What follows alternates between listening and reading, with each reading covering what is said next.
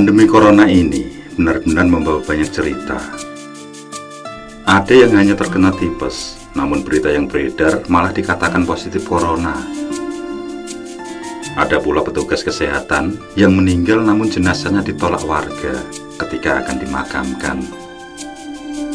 Bahkan, berita dibebaskannya para napi dan koruptor yang tentu saja menimbulkan kekhawatiran tersendiri. Begitupun dengan jalan-jalan di perkampungan. Sekarang ini diberlakukan karantina wilayah. Di sana sini tutup dan hanya bisa melewati satu pintu. Orang asing yang melintas pun wajib disteril terlebih dahulu. Apalagi warga yang pulang dari luar kota, Jakarta khususnya, wajib dikarantina. Tentu semua demi keamanan bersama agar wabah ini segera padam. Pemberlakuan karantina wilayah juga terjadi di desaku. Akses menuju desa tetangga terpaksa harus ditutup untuk sementara waktu. Maka, siapa pun harus memutar untuk menuju desa tetangga. Padahal jalan di desaku hanya jalan terdekat di jalan raya menuju desa-desa sebelah. Akses satu pintu itu pun kami jaga secara bergiliran. Semua mendapat giliran, dan tentu saja, kami menjalankan piket itu dengan senang hati. Apalagi dengan dibebaskannya napi-napi yang mungkin kembali membuat ulah. Tentu saja kewaspadaan kami menjadi berlipat-lipat.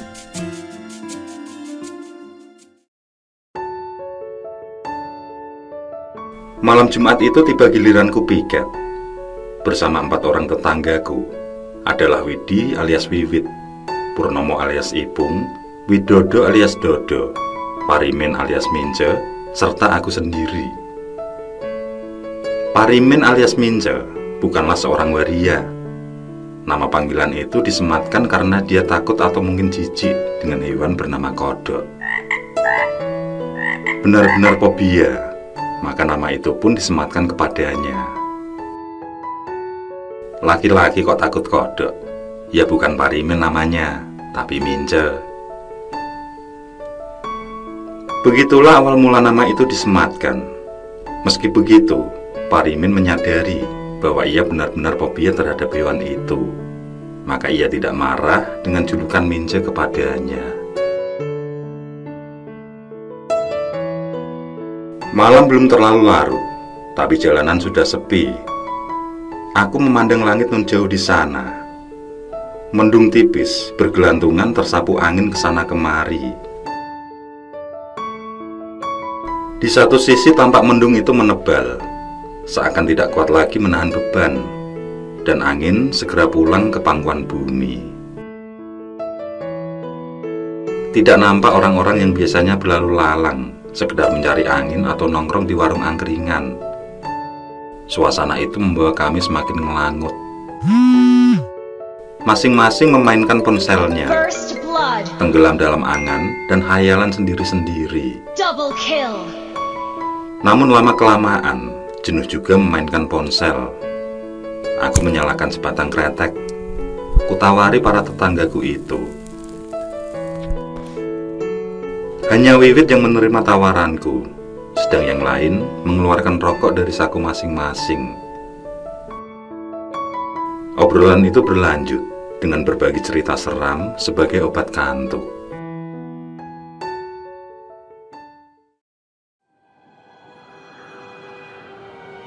Belum lama ini aku mengalami kejadian aneh. Malah seram kalau menurutku. Ipung membuka cerita. Dia melanjutkan. Ketika itu Dia sedang lembur sendirian Untuk mengerjakan laporan bulanan di kantor. Sekilas Kursi di sebelah meja teman kantornya seperti bergeser. Tapi ketika ditengok Kursi itu diam saja. Saat dia kembali fokus ke layar komputer, Kembali kursi itu seperti bergerak. Dan saat ditoleh lagi, kursi itu benar-benar bergeser seperti dibuat mainan. Yang kemudian disusul aroma wangi bunga kamboja bercampur kapur barus. Dan tidak lama kemudian muncul seorang perempuan. berpakaian putih mulus dengan rambut sepinggang yang hanya berdiri di samping kursi tersebut. Dengan perasaan campur aduk, Ipung pun langsung berlari meninggalkan kantor, tidak peduli dengan komputer yang masih menyala. Sekarang kalau diharuskan lembur, aku minta ditemani salah satu rekanku. Tutur Ipung mengakhiri ceritanya sambil mengeluarkan asap rokok dengan perlahan.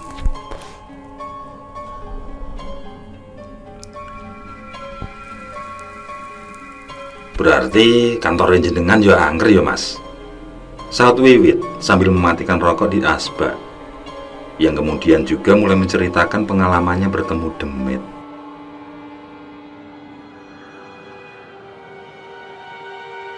Saat itu, dia yang tukang ojek online mendapat penumpang seorang perempuan. Meskipun bertepatan dengan azan maghrib, dia tetap meluncur bersama perempuan itu gadis cantik dengan rambut tergeres bahu yang enak diajak ngobrol di sepanjang perjalanan. Tidak ada sesuatu yang aneh. Hanya waktu itu rasanya sangat dingin. Padahal tidak hujan. Tapi lambat laun, Wiwit mulai merasakan kalau perjalanan itu terasa lama. Padahal biasanya sampai di tujuan itu sekitar 20 menit. Tapi saat terdengar azan Isa, belum juga sampai. Hal itu membuat Wiwit cemas, hingga ia tersadar dengan apa yang ada di kanan kiri jalanan, yang terlihat hanyalah kebun tebu. Saat dalam kebingungan itu, sang gadis menyolek pundaknya sambil berkata kalau dia sudah sampai tujuan. Gadis itu kemudian membayar dan berjalan menuju tengah perkebunan. Wiwit yang menyorot pakai lampu motor gemetar ketakutan. Karena punggung gadis itu bolong hingga kelihatan tulang juga darah yang bercampur belatung di dalamnya. Ditambah tawa cekikikan yang menggema membuatnya semakin ngeri.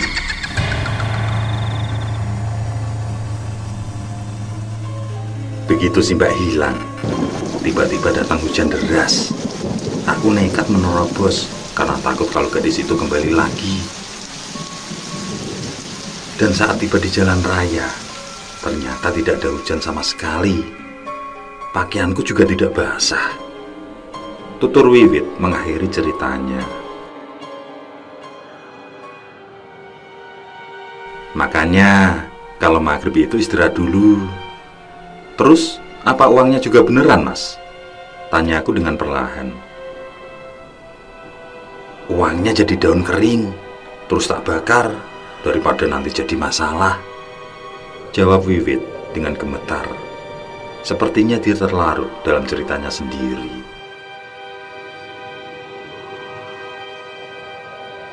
Kami lantas diam sejenak, melihat suasana sekeliling. Ketika kami rasa aman, Kembali kami mulai cerita tentang hantu yang menjadi pengalaman pribadi masing-masing. Mas Dodo yang terkenal dengan rumahnya yang angker mulai berkisah seputar kejadian di rumahnya itu. Yang selalu dia ingat adalah saat dia ngecek pipa pralon sanyo di sumur belakang rumah. Saat sedang sibuk-sibuknya, tiba-tiba muncul seorang nenek yang berjarak sekitar 2 meter berdiri membelakanginya. Wujudnya tidak begitu menyeramkan. Ternyata berwujud tengkorak yang tertutup rambut. Itu membuat Mas Dodo ketakutan dan membuatnya hanya terdiam. Semua persendiannya kaku, tidak bisa bergerak sama sekali. Dan ketakutan itu memuncak ketika terdengar yus suara anak-anak yang kemudian kepala nenek itu lepas menggelinding ke arah anak-anak itu. Kepala itu dibuat mainan oleh mereka. Di akhir cerita, Mas Dodo menghisap dalam-dalam rokoknya. Bersamaan Mas Dodo mengakhiri ceritanya, hujan rintik-rintik tipis mulai turun. Suasana semakin sepi terbenam oleh ketakutan akan wabah yang menakutkan. Memang benarlah, kebersihan adalah sebagian dari iman. Setidaknya itulah yang bisa diambil hikmahnya. Mas Minja belum pernah ketemu hantu. Ipung bertanya, memecah kesunyian. Lah kok hantu, Mas? Ketemu kodok saja semaput kok. Wiwit menimpali dengan bercanda yang membuat kami semua tertawa. Setelah tenang, Mas Minja yang seorang penjaga salah satu sekolah itu mulai bercerita. Waktu itu menjelang maghrib, di mana anak-anak selesai latihan pramuka dengan segera, dia mengecek seluruh kelas dan mulai mengunci pintu. Setelah semua pintu terkunci, tiba-tiba seorang siswi setengah berlari menuju salah satu kelas. Siswi itu tidak mengenakan pramuka, tapi berseragam sekolah putih abu-abu. Langsung saja, Mas Minje menuju siswi tersebut yang katanya ada barang penting yang ketinggalan di kelas. Begitu pintu dibuka, siswi ini langsung masuk kelas. Mas Minja tidak ikut masuk, tapi menunggunya di teras. Perasaannya mulai aneh ketika siswi tersebut cukup lama berada di dalam. Akhirnya dia masuk. Terlihat siswi tersebut menghadap tembok yang mengarah di belakang kelas. Segera Mas Minja memanggilnya, tapi anak itu tidak menjawab dia tetap berdiri pada posisinya. Karena azan maghrib sudah berkumandang, Mas Minja mendekati siswi itu. Dia hanya ingin tahu tujuan anak itu yang tidak segera pulang. Saat hampir sampai, tiba-tiba anak itu melayang terus menembus tembok. Benar-benar menghilang. Dan berbarengan dengan itu, salah satu poster pahlawan wanita tiba-tiba tertawa keras dan membuat Mas Mince langsung berlari terbirit-birit. Akhirnya aku mengajak anakku untuk mengunci pintu kelas tersebut. Mas Mince mengakhiri ceritanya sambil menyulut sebatang rokok. Sebelumnya, apa ada hal aneh yang pernah terjadi pada siswa di kelas itu, Mas? Tanya Mas Dodo. Sebelumnya aman, dan Alhamdulillah sampai sekarang tidak ada hal yang mengkhawatirkan. Jawab Mas Mince.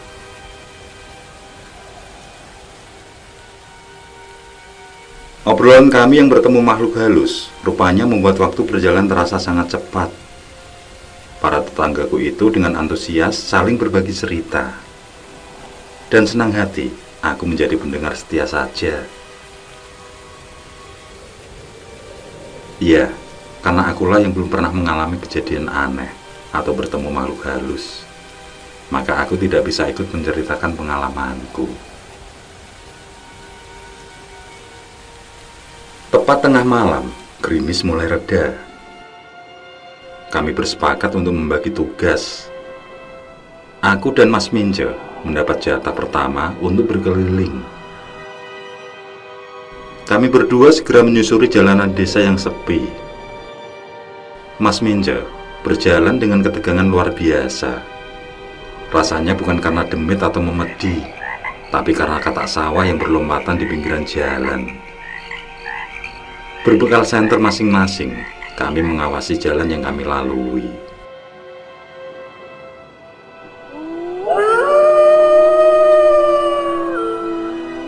Kembali terdengar lolongan anjing yang saling bersahutan. Suara itu memang terdengar lirih, namun mengiang jelas di ujung telinga. Saat aku bertanya pada Mas Mince, dia selalu menjawab tidak mendengar suara apa pun kecuali binatang-binatang malam. Di ujung jalan merupakan sebuah pertigaan. Bila mana ke kanan akan menuju kuburan. Bila mana ke kiri, maka akan melewati sebuah gudang yang sudah lama tidak dipakai. Si pemilik memang berencana untuk membongkar gudang itu. Bukan saja karena takut menjadi sarang medi, namun pasti karena sudah terbukti bahwa gudang itu menjadi sarang ular-ular berbisa.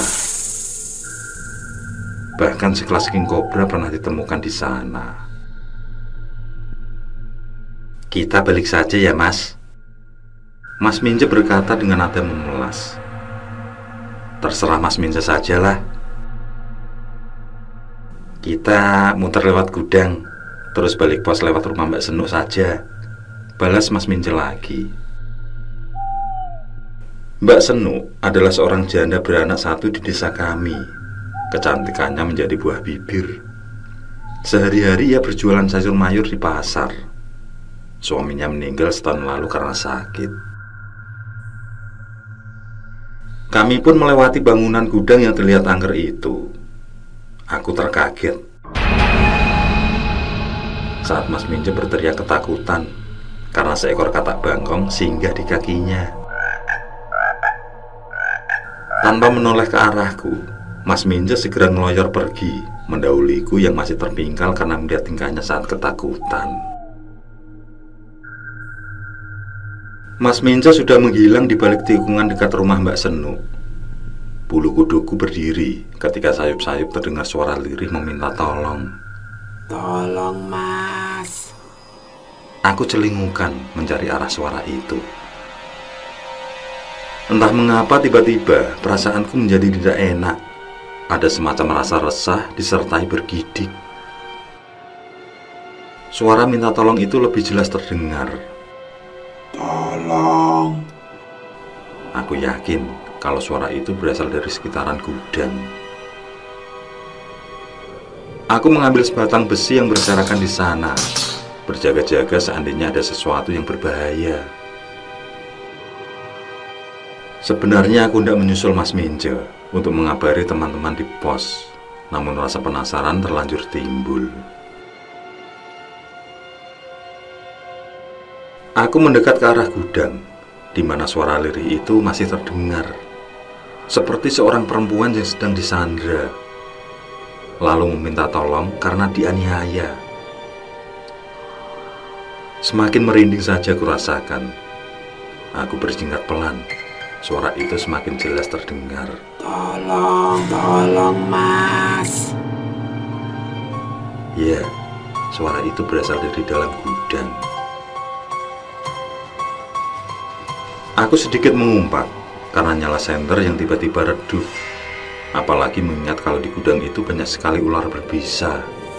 Bahaya sekali pikirku. Meskipun yang tampak hanya remang-remang, aku tetap masuk ke dalam gudang, melewati isi gudang yang berantakan luar biasa. Aku kembali tertegun ketika sampai di tengah gudang. Tidak kutemui siapa pun di sana. Sepi, membuat bulu kuduku semakin merinding. Kembali, aku terkejut luar biasa ketika dari arah belakang suara itu kembali terdengar. Tolong, tolong mas Aku menoleh, kulihat dengan lebih cermat suasana dalam gudang di malam itu. Jelas saja, gudang itu sangatlah gelap. Hanya lampu senterku yang redup yang menyorot di setiap sudut ruangan. Terdengar suara itu dari almari besi yang berada tepat di pojokan. Dengan hati-hati, aku menuju ke sana. Ku amati almari besi itu, lalu mulai memeriksanya. Tolong aku mas Tolong Seketika, aku menoleh ke arah kananku. Ku arahkan cahaya senter ke arah sumber suara. Pada saat itulah lututku segera bergemetaran. Mulutku pun terkunci. Bagaimana tidak, yang kulihat di sana adalah sesosok pocong dengan wajah dan kain kafan yang berlumuran darah. Tolong lepas tali pocongku, Mas.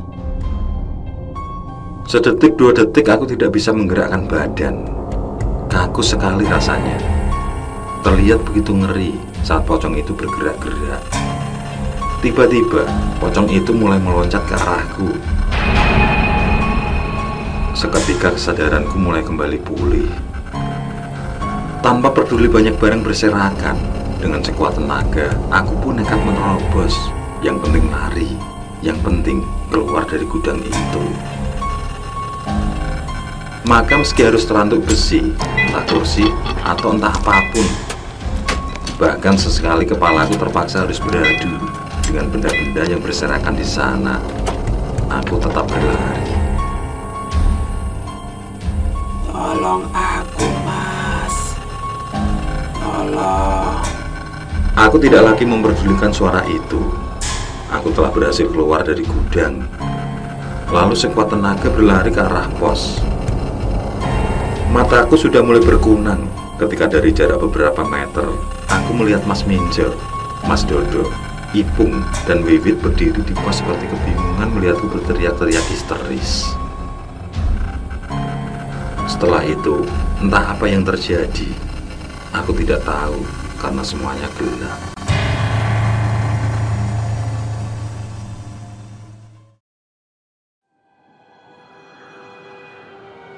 Keesokan paginya aku baru tersadar. Kurasakan perih pada kepala dan sekujur badan. Banyak luka rupanya. Bapak, ibu, dan kakakku terlihat lega melihatku.